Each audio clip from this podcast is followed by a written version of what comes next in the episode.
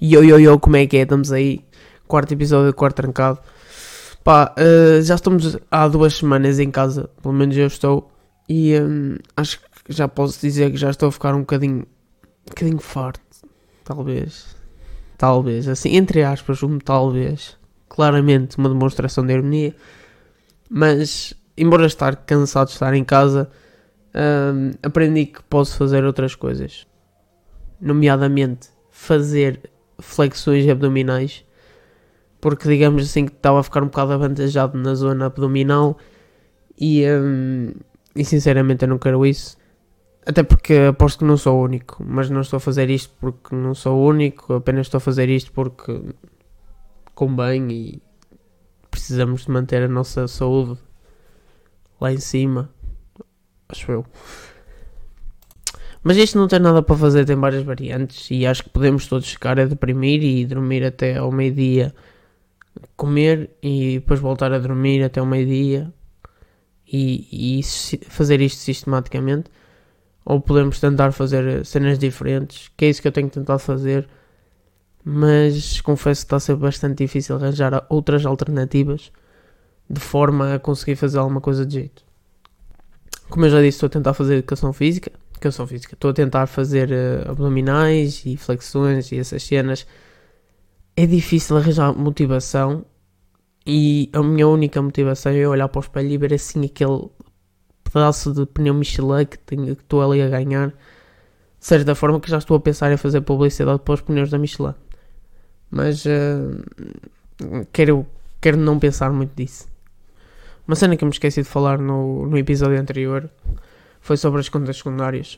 Vocês de certeza que já repararam em algumas contas secundárias que têm tipo 200 seguidores. E desenganem-se as pessoas que pensam que ela tem mesmo tipo 200 amigos chegados.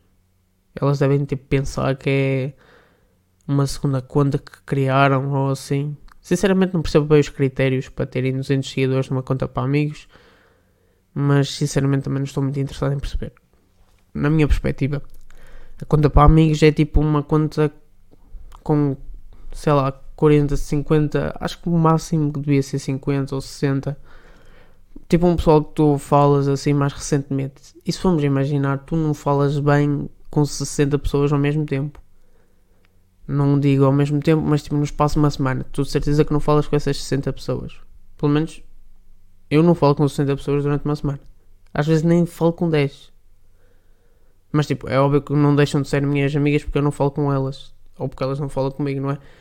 É tipo, temos aquele pessoal que nós consideramos amigos, que por acaso nos vemos na rua, cumprimentamos, ou assim, ou até combinamos para sair, ou uma cena assim parecida.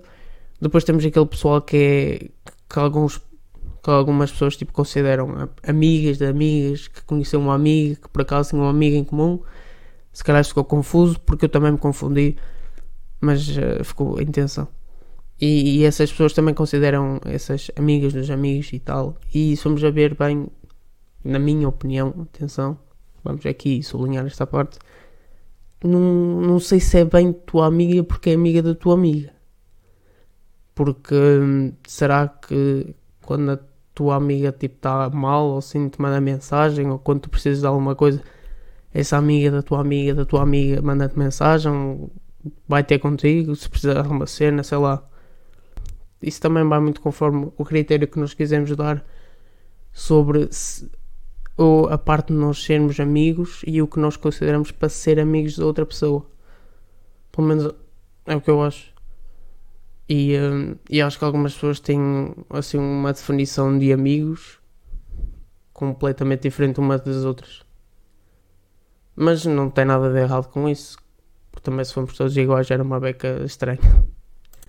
Por isso, era só para falar aqui sobre um bocadinho sobre as contas secundárias que não são secundárias, porque se tens 200 seguidores, não é uma conta secundária. É uma conta de amigos de amigos de amigos. Por isso, yeah. Como nós não temos nada para fazer durante a quarentena, uh, eu sei que foi uma transição assim um bocado estranha, mas teve que ser. Como nós não temos assim grande coisa para fazer na quarentena, eu ocupo-me a fazer das melhores cenas que eu praticamente sei fazer, que é jogar Playstation. Eu sei que muitos adolescentes, jovens e talvez até crianças também têm este dom, a.k.a. talento, talvez. Um, e uh, só que eu tenho um problema, é que devido ao facto de eu estar sempre a jogar, sempre, obviamente como, não é, e durmo, eu fico com uh, olheiras, tipo, extremamente grandes. De tal forma que agora, tipo, já nem saem. Eu se é, tipo, uma semana sem jogar, elas continuam aqui. Tipo, e nota-se, tipo, uma cena assim bem roxa. Atenção que eu acho que isto são olheiras. Pelo menos eu, eu perguntei ao meu pai e o meu pai disse para eu deixar de jogar tanto. Mas tipo, desenganem-se o pessoal que pensa que eu jogo até às 5 da manhã e. Yeah, não, eu não jogo até às 5 da manhã. E uma, porque eu não jogo até às 5 da manhã não é porque eu não quero, é porque eu não consigo. Porque eu, a partir tipo das 11, meia-noite eu começo logo a ficar todo, digamos assim, com a moca de sono. E, uh, e a moca de sono, quando bate, é, é agressivo e eu tenho que ir dormir. Senão eu adormeço a jogar. E prefiro dormir na cama do que dormir numa cadeira e no dia a seguir provavelmente acordar contra o psicólogo e é um bocado chato.